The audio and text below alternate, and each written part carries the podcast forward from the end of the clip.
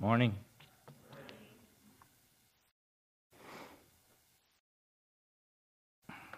We are in 1 Peter, uh, chapter 3,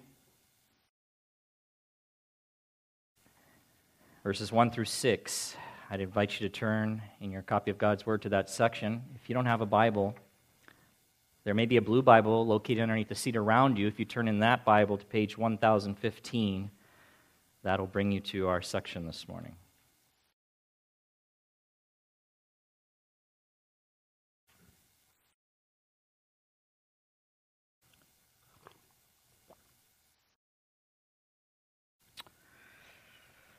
So, Peter, we're just continuing on here in 1 Peter, verse by verse, chapter by chapter.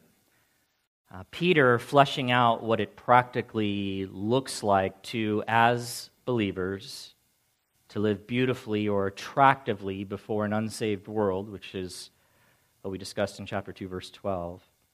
He begins then in 2:13 to address the subject of submission to an authority submission to an authority.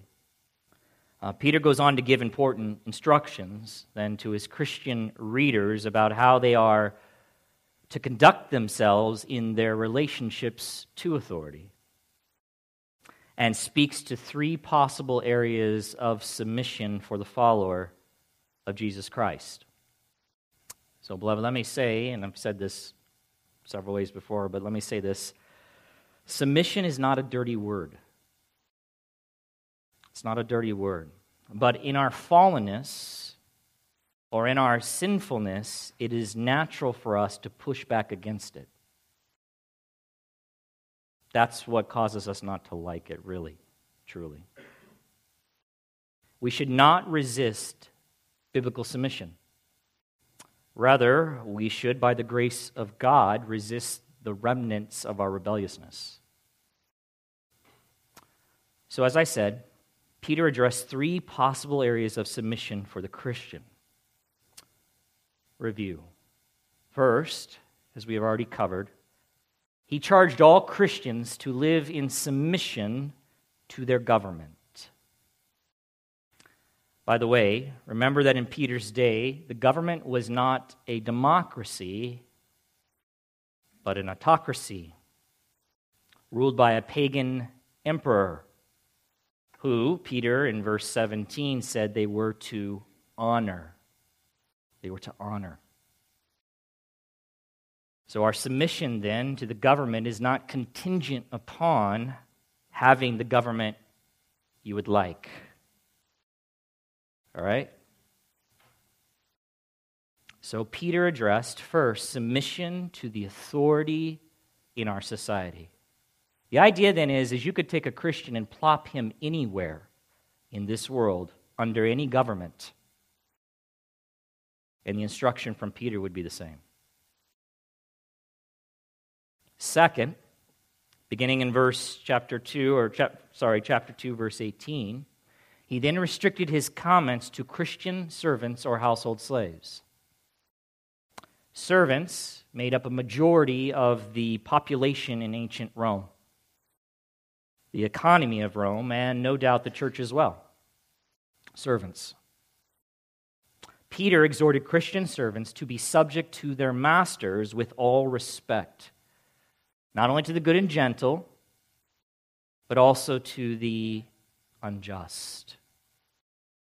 And we wrapped up that instruction or those instructions last week. While employees today are not slaves, and their bosses are not masters, the principles Peter taught can and should be applied to our modern day work situations. So, Peter addressed submission to the authority in the workplace. And third, he spoke directly to Christian wives concerning their submission to their husbands.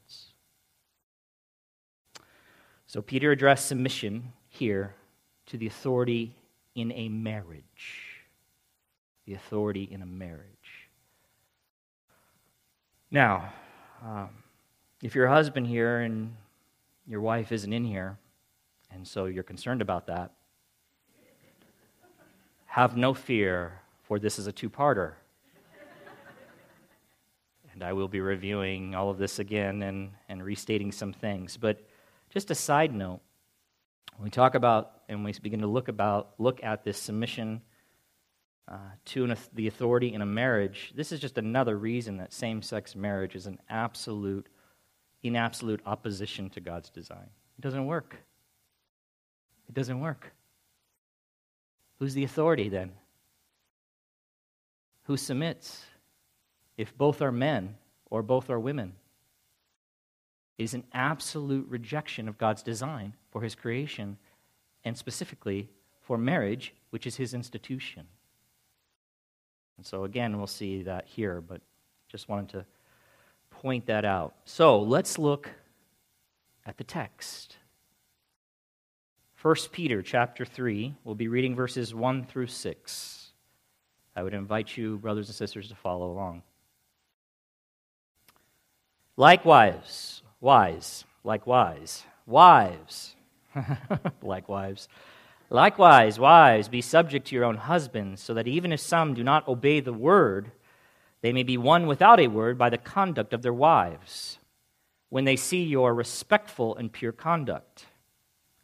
Do not let your adorning be external, the braiding of hair and the putting on of gold jewelry, jewelry or the clothing you wear.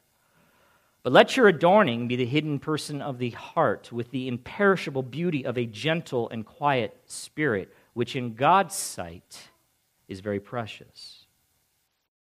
For this is how the holy women who hoped in God used to adorn themselves by submitting to their own husbands.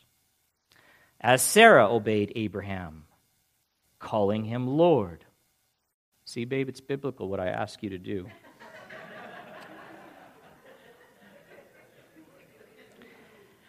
And you are her children if you do good and do not fear anything that is frightening. All right. Now, this is certainly not the only place uh, in the New Testament where the wife is instructed to submit to her husband. You could also look at Ephesians chapter 5 or Colossians chapter 3 or Titus chapter 2, which we may refer to as we uh, go. But I would invite you, ladies or wives, to uh, or wives, or ladies who look to be wives one day, to examine and meditate on those texts as well. Right? Ephesians 5, Colossians 3, Titus 2.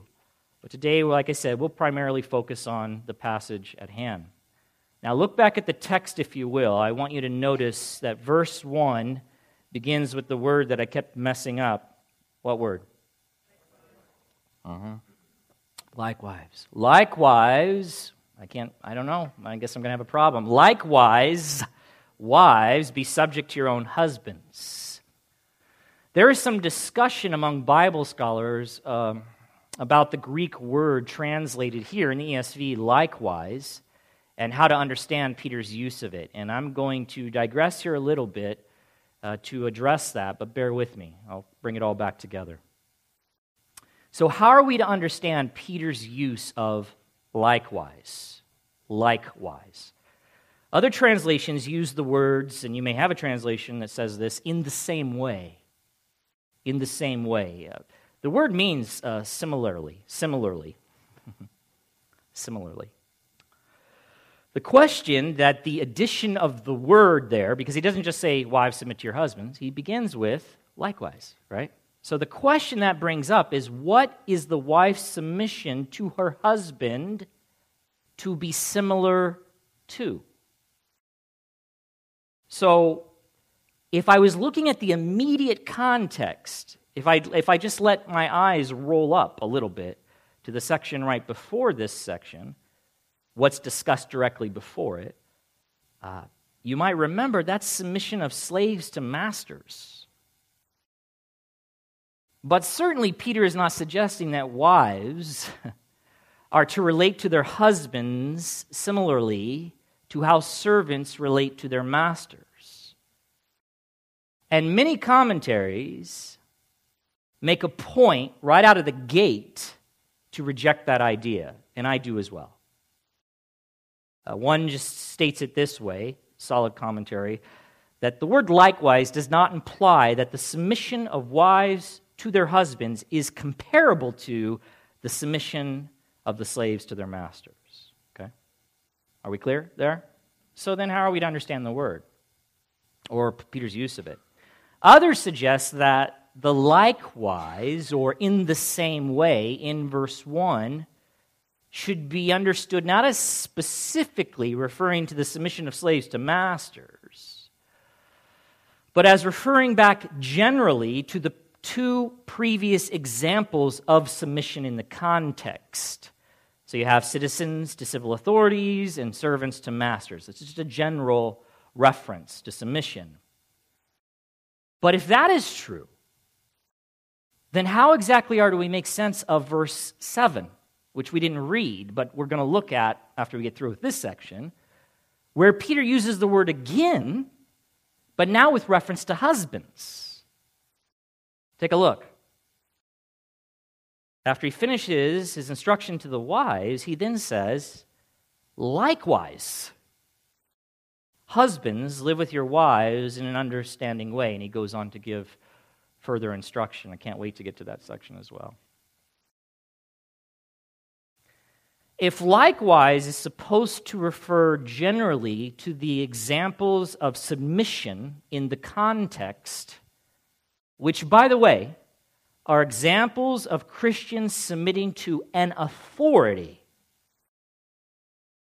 how are we to apply that to husbands? Are they to similarly submit? But to what authority? You see the questions. These are the kind of questions one would ask or might ask of the text in trying to figure out what Peter's getting at. Other Bible scholars insist that Peter used the Greek word loosely as a way to simply introduce a new subject the new subject being wives, in this case, in verse 1, in the general area of discussion, that is, relationships to authority. In that case, the word is not being used to imply similarity, but to imply or mean basically also. Or continuing on the same area of discussion, as one person puts it. Likewise, also. That's possible it's possible, but that is not how the word is used in other places in the New Testament, generally speaking. It's not used that way. In other places, if you look at it, it implies similarity. So I, I have a hard time embracing that option. Although that option removes all the questions about submission, right? He's just introducing a new subject. So, likewise, wives, I'm introducing a new subject into the general area of relationships to authority. And when he gets to husbands, likewise, I'm introducing this new subject, husbands, into this conversation. It's possible. One commentator that I highly respect does teach that likewise, or in the same way, depending on your translation, in verse 7 and verse, in verse 7 especially, does refer to the examples of submission in the context, just as the use of the word in verse 1 does when speaking to wives. Just it's a, it's a general reference, okay? Commenting on this passage, this commentator, pastor, again, one I highly respect, says, this time, commenting on verse 7, it is the believing husband who submits to serve his wife. Submits how, though? He adds, he adds this, though. He adds this note. Though not submitting to his wife as a leader, but submitting to the loving duty of being sensitive to the needs, fears, and feelings of his wife. Let me say this with all uh, due respect, and I say that because it's the, the gentleman is John MacArthur, who I highly respect, and you'll find that we, we uh, sell his study Bible here, and you'll find this kind of communication there, there and in his commentary. But I think that's a stretch. This is an area where I would disagree with him. I respectfully reject it. And let me tell you why. The verb translated be subject, be subject, or be submissive, it's be subject in the ESV, and used in the examples that it's believed likewise is referring back to, used in those examples of submission in chapter 2, verse 13, chapter 2, verse 18, and chapter 3, verse 1, when addressing wives, always implies a relationship of submission to authority. Authority. It really does not have a sense of submission to a loving duty. It's, that's why I say it's a stretch. It's a stretch. Submission to an authority. It was used outside the New Testament to describe the submission and obedience of soldiers in an army to those of superior rank.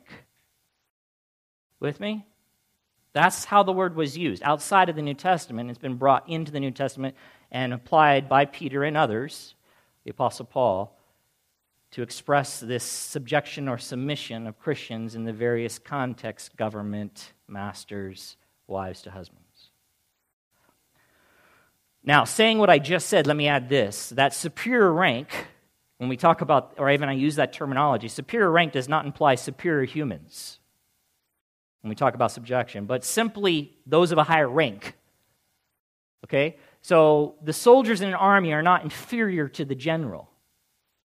Right? They're not inferior to the general, but they are to recognize and come under the general's authority or leadership. Yes? They are to submit. Remember that Jesus was subject to or lived in submission to his parents as a child and as a man and throughout his life to his heavenly Father. So, does that in any way mean he is inferior? Certainly not. But he himself lived in subjection to authority. So, one writer just pointing that out, just so that you don't misunderstand anything I'm saying, hopefully. The command to wives to be subject to their husbands should never be taken to imply inferior personhood or spirituality or lesser importance. Understand?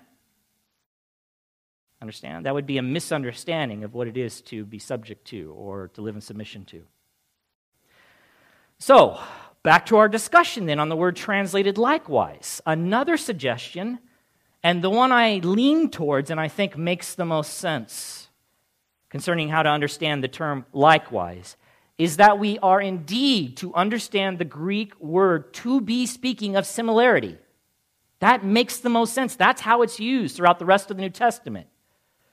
But we should attach that similarity not to the examples of submission in the context, but rather using a broader frame of reference, which is acceptable to do, we should attach it to Peter's opening statement concerning relationships to authority. That statement's found in verse 13. You can let your eyes glance there, but let me read it to you again. He opens this conversation with these words Be subject, what? For the Lord's sake, to every human institution. And he goes on to talk about government. Be subject for the Lord's sake, for concern, for the Lord's sake would mean for concern for his honor and his cause. Concern to not bring dishonor on his name. We identify as the Lord's people, so how we live will either bring honor or it will bring dishonor on the name of the Lord. So get me here. If this is how Peter intends it, then it would sound something like this So, wives, likewise, for the Lord's sake, are to submit to their husbands. And then we get to verse 7. And husbands, likewise, for the Lord's sake, are to live with their wives in an understanding way. Which is really Peter speaking to them have, uh, being using, having considerate use of their authority for the Lord's sake. To do otherwise, wives not being subject to their husbands, or husbands not living with their wives in an understanding way, is to bring dishonor to Christ's name, to his gospel, to his word. It is. And I have support for that idea, not only because other commentators, Greek scholars, uh, find it as a way to translate the text, but the theme's repeated. We see it repeated in other places, such as that theme exactly, Titus chapter 2, verses 4 and 5.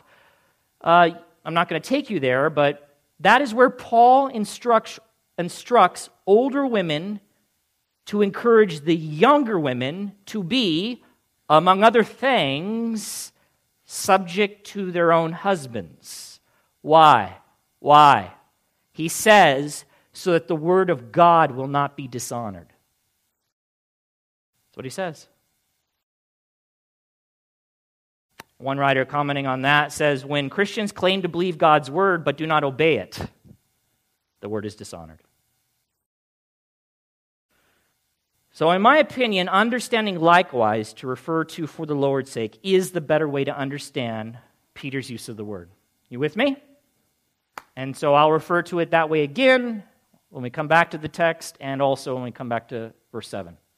For the Lord's sake, for his honor, for his cause. Live this way. Okay? Now back to verse 1. Likewise, wives be subject to your own husbands. Another translation puts it this way Wives, be submissive to your own husbands. Same idea. Be submissive, be subject. Just wanted to show you that. Another translation, more loosely, it's more of an interpretation, puts it this way Wives, follow the lead of your husbands. Not as strong, not as close to the original, but still worthy of consideration when we consider what it all, all that entails. So let's examine this a little. First, there is, of course, as I've said many times before, a limit on submission to any human authority. Yeah? I feel like I have to say that every time because authority is abused. It is abused because we're sinners. So there is a limit.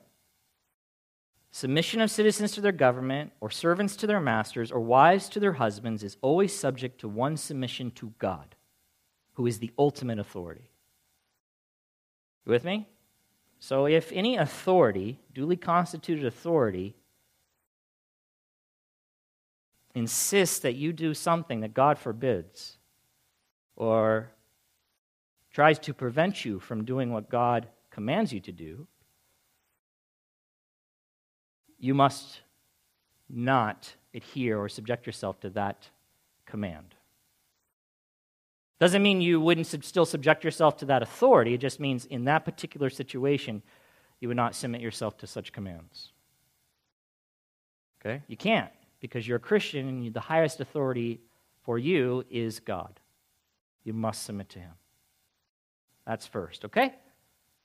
Second, Notice that women are not called to submit to men generally. Just, you know, you women, just answer to men. You know, come under them, men. Rather, the Christian wife, it doesn't say that. The Christian wife is called to submit to her own husband. Notice that word, her own husband, no other not men generally, no other husband, but to her own, to her man, to the one that is one flesh with her through the sacred union of marriage. Just want to point these things out. They're helpful. Third, as one commentator puts it, they are to willingly submit to their husband's authority or leadership in the marriage. Willingly. Peter speaks to wives and commands them to submit, but he never, nor does any other biblical writer, instruct husbands to attempt to make or force their wives to submit. Which even if tried, would only lead to external compliance anyway. External compliance, instead of submission flowing from a heart that is given to God and living in obedience to Him, which is the submission that Peter is calling wives to. One writer puts it this way, commenting on that God never tells husbands to get their wives to submit to them. A husband who focuses on his authority is out of line. Not once is there a command to husbands to get their wives into submission. A husband who suppresses, restricts, or puts down his wife is not exercising proper authority. He's not exercising biblical authority. He might be exercising his authority, but he's doing it in a sinful way. And I've, uh, in the course of you know speaking to um, husbands and wives, this has come up more frequently. You know, the, the husband he flips through the scriptures and he says, "See, uh, it says right here she's to submit." Yeah, it also says you're to love her as Christ loves the church, right? Are you doing your part? Is this loving leadership that you uh, are exercising in the home, or is this authoritarian, tyrannical rule? You think you're king and she's a servant. She's no servant. She's a queen and should be honored as such. You know, obviously, I'm just just rambling on. But I mean, trying to push back at, I'm just thinking about conversations I've had. I mean, come on. And also, where do you get off thinking that you can come in and strong arm your wife? Who do you think you are? And the authority that you have in the home was given to you by God. You better remember that. Not to be abused, but to love your wife, care for your wife, and godly, godly, in a godly way, lead her. Take responsibility for her. You've twisted this, my friend. You've twisted this. You know, while Ephesians talks about a wife submitting to her husband, coupled with that is the love of her husband for her, loving her sacrificially as Christ loves the church. In the course of marriage counseling, I've often said to wives not to tr- try to play the Holy Spirit in the lives of their husbands. You know, speaking to them. Don't do that. Don't try to, to nag them into godliness. That doesn't work. It only irritates the husband and leaves the wife frustrated. And it often leads to manipulation. Wives will begin to manipulate their husbands in a futile or futile attempt to change their husbands. But only God can truly change people from within. From within. Does He use your spouse to change you? You bet. You bet He does. It's part of that sanctifying influence the couple has one unto another, but not through manipulation or in the case of a husband, not through intimidation or threats or bullying. Hmm. But rather through biblical love, encouragement, prayer, prayer, prayer, prayer, modeling godliness and being patient, patient, patient, patient, trusting in, and giving God time to work and slowly sanctify your spouse just the same way He's sanctifying you.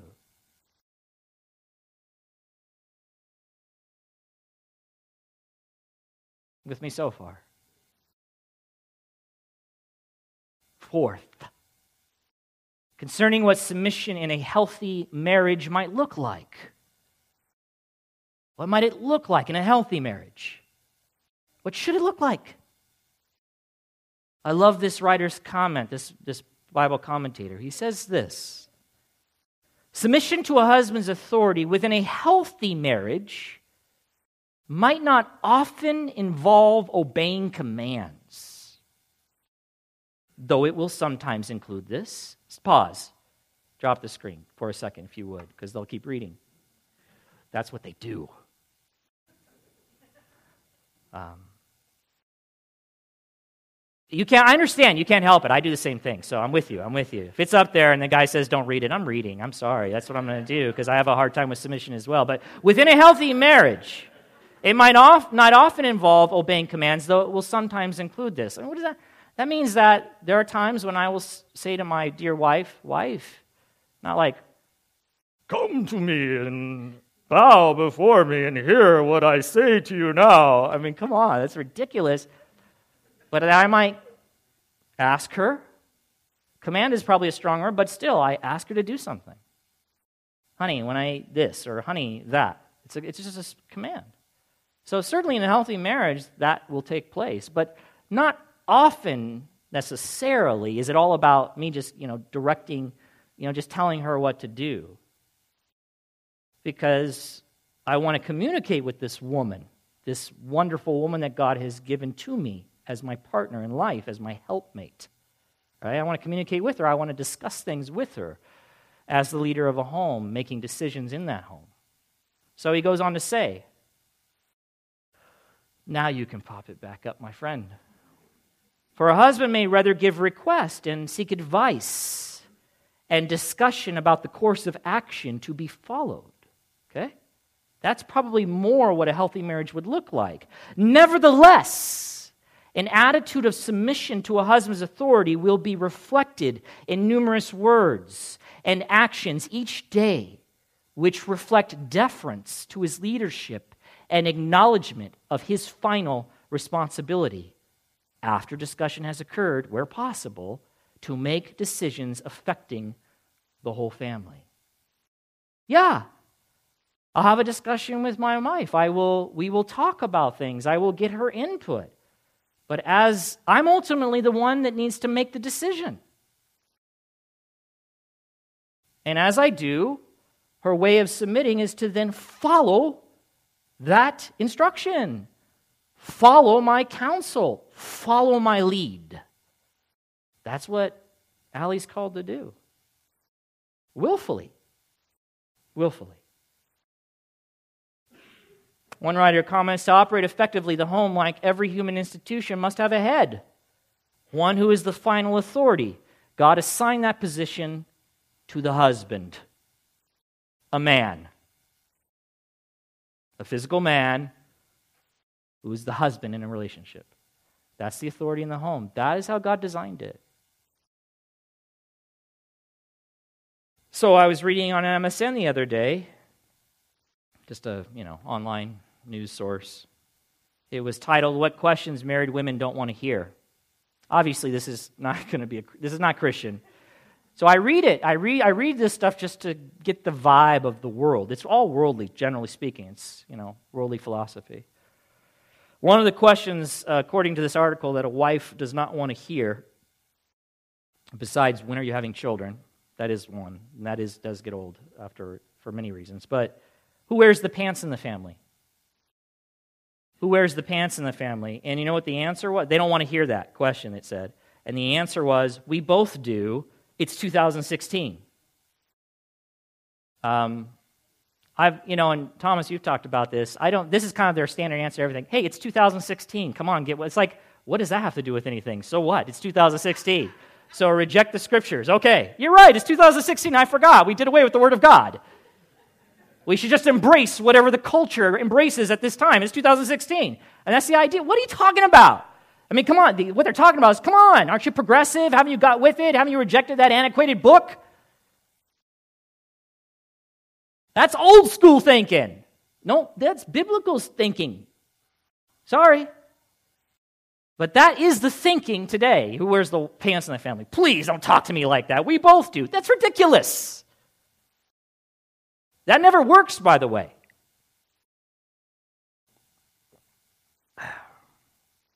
It doesn't work. Trust me. It is foolishness. It is the thinking of the world. It is rejection of God and rejection of His Word. It is rejection of His design for His world, just like homosexual marriages.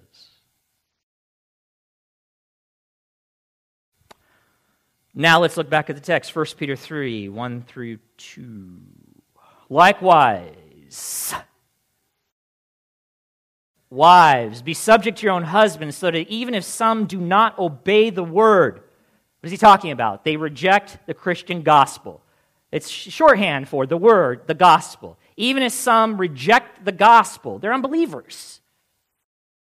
So their wives received and accepted the truth of the gospel and bowed to the Lord Jesus Christ. Their husbands have not. Okay? They may be, even if they have not believed the word and, and rejected, they've rejected the Christian gospel, be subject to them. Even if you have a husband who has rejected the word, they may be won without a word by the conduct of their wives when they see your respectful and pure conduct. All right. As I've said before, the theme of our witness to a watching and unsaved world underlies this entire section here in 1 Peter.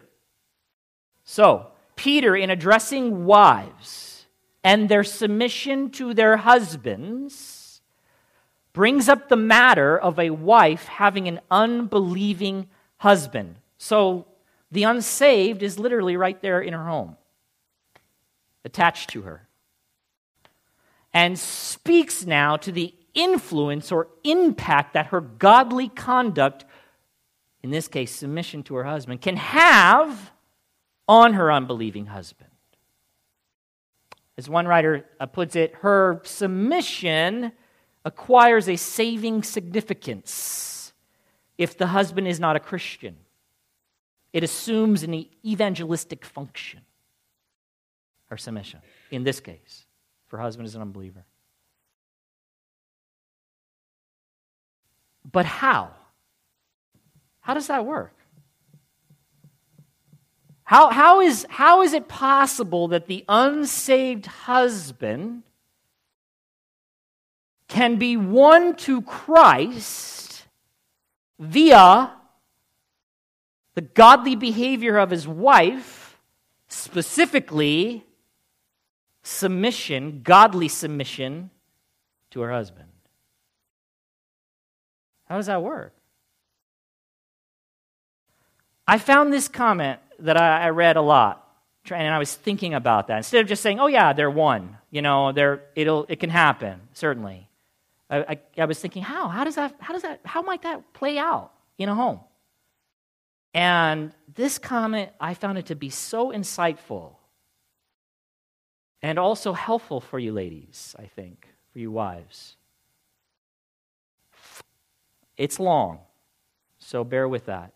But I'll read it to you and I'll make some possibly comments as I go, because it's hard for me not to. And I want to I want to leave you with this. I may say a few more things. I want to leave you with this because I want you to meditate on it. I want you to think about it. And like I said, we're coming back. There'll be a two parter, and you can see how much good and juicy stuff we have uh, left in this section. But listen, here's what he says how, how is it that the godly submission of a wife might win her husband to Christ? Here it is. The attractiveness of a wife's submissive behavior even to an unbelieving husband, suggests that God has inscribed the rightness and beauty of role distinctions in marriage on the hearts of all mankind. I, I, agree with this completely. Such role distinctions include male leadership or headship in the family and female acceptance of and responsiveness to that leadership. Someone might object, and they do, that female submissiveness is attractive to the unbelieving husband only because he is selfishly interested in gaining power for himself, or because it fits his cultural's current perception of appropriate male female relationships. You know, way back when, back in the old days when they were dumb. But in either case, but in either case, so this position would argue, such role distinctions are still wrong or still incongruent, incompatible with God's ideal plan for marriage. That's what they would say. That's what a uh, someone who you know claims to be a Christian but is is a liberal in their approach to the scriptures and is rejecting what the Word of God says and has embraced the culture and is letting that rule their hearts. This is the kind of things they might say and that you might have heard or you will. However, the objection is unpersuasive because Peter would not encourage a sinful behavior pattern, whether from the culture or the husband himself, to continue in order to bring someone to faith. It is pure behavior, not sinfulness, that attracts unbelievers to Christ.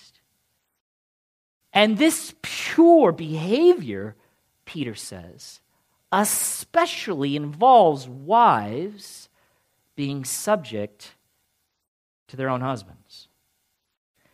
The unbelieving husband sees this behavior and deep within perceives the beauty of it. Even the unbelieving husband. Within his heart, there is a witness that this is right. This is how God intended men and women to relate as husbands and wife. He concludes, therefore, that the gospel which his wife believes must be true as well. That's gold. Just telling you. That is gold. So, certainly, that principle would apply outside of the godly behavior of wives submitting to their husband to all godly behavior, right? It could, right? As we consider those things. I was just thinking, though, through that, if it can have that kind of impact on an unsaved husband, what kind of impact do you think it would have on a saved husband? Would it reinforce in his mind the rightness of the gospel? Yeah. So he's embraced it, but he needs help. Goodness. We need help, man. Husbands, we need help. So to have our wives model that godliness for us, confirming to us the rightness of it, is confirmed in our hearts. We know it's right, and her behavior is gospel driven behavior it has an impact, in this sense, driving us back to the rightness of the gospel. And there we find what? Husbands, love your wives as Christ loved the church. You see the power of a wife, of a godly wife on her husband? The influence that she can have? The influence that she is, one way or another.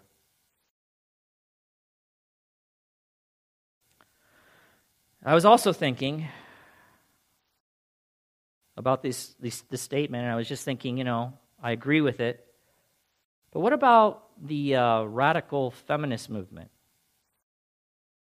Why is it that women, generally speaking, of the world, who have embraced an anti biblical view of womanhood, in the idea that there are no role distinctions or there should be none,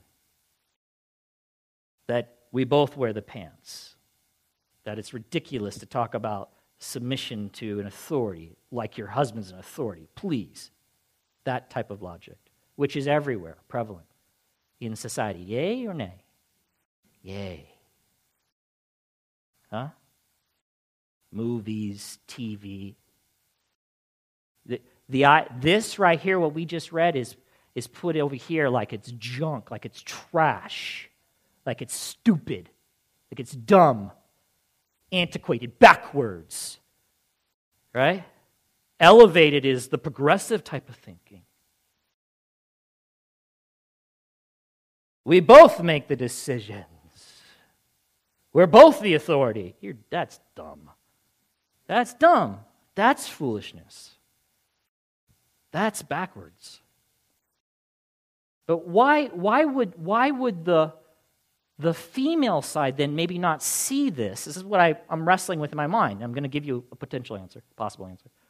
Why would the female side and the radical feminist agenda and that movement, why would they not see this submission over here and go, that's beautiful, that is quite beautiful, and then be compelled to uh, surrender themselves to that same gospel that drives such behavior? And certainly they might be, but in general, there's a movement that is not moved by submissive wives. You with me?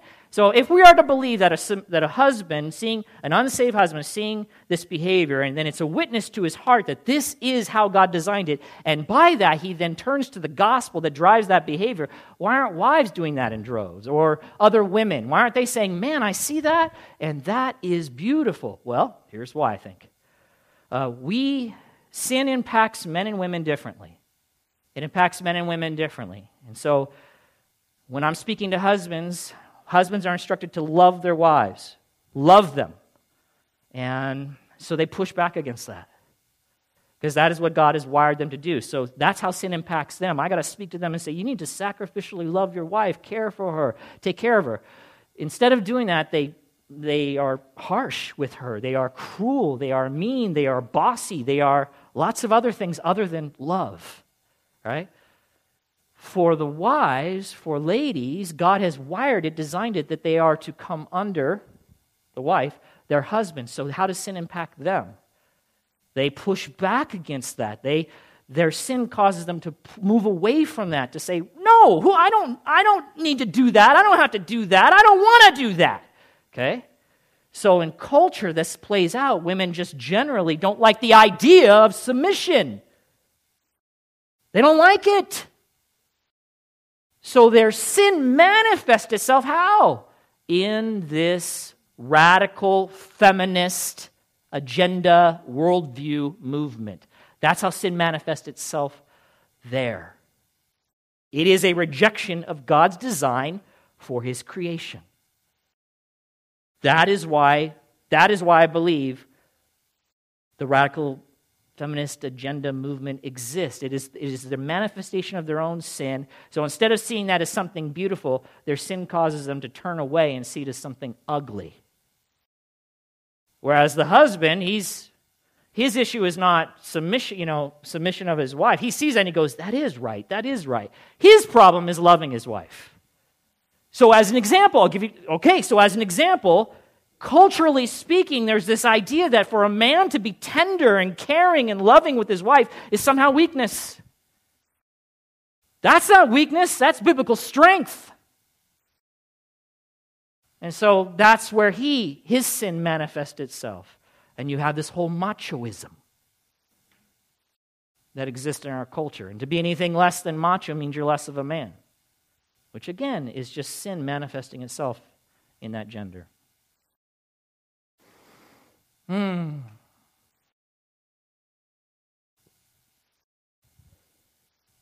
Beloved, we're either going to, uh,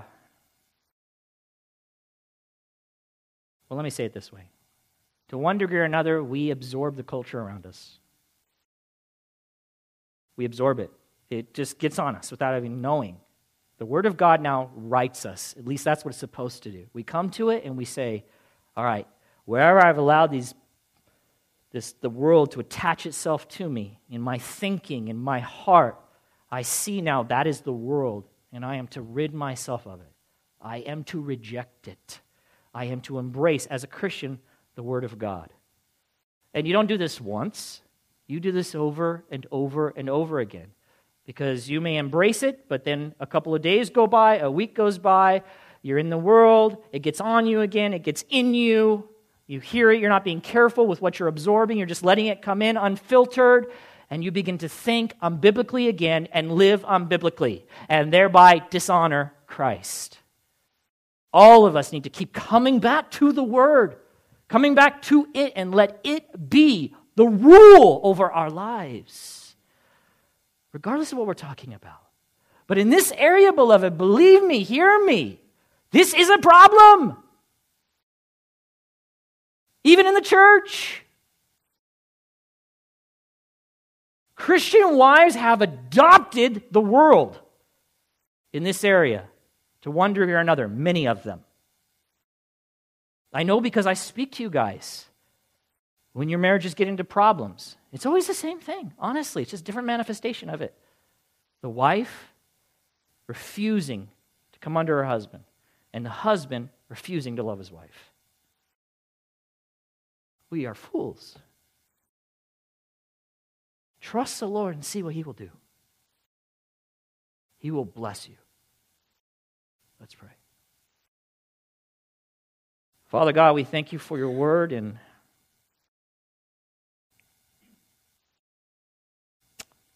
And Father, one of its works that it does in our lives, it reveals where we are off track, where we have sinned, where we are not living in accordance with your design, with your plan, with your will. Father, I just pray that your word would have its way with us, do its work. Lord, as we just look at this topic, as we have been, and looking at the various relationships in which a Christian must submit to an authority, Father, help us to to embrace all of it, not some of it, not part of it, but to embrace all of it, embrace all of your word. Ultimately, Father, that our lives might honor the Lord Jesus Christ and his gospel. For your glory, Father, help us to live in every area of our lives. In Christ's name, amen.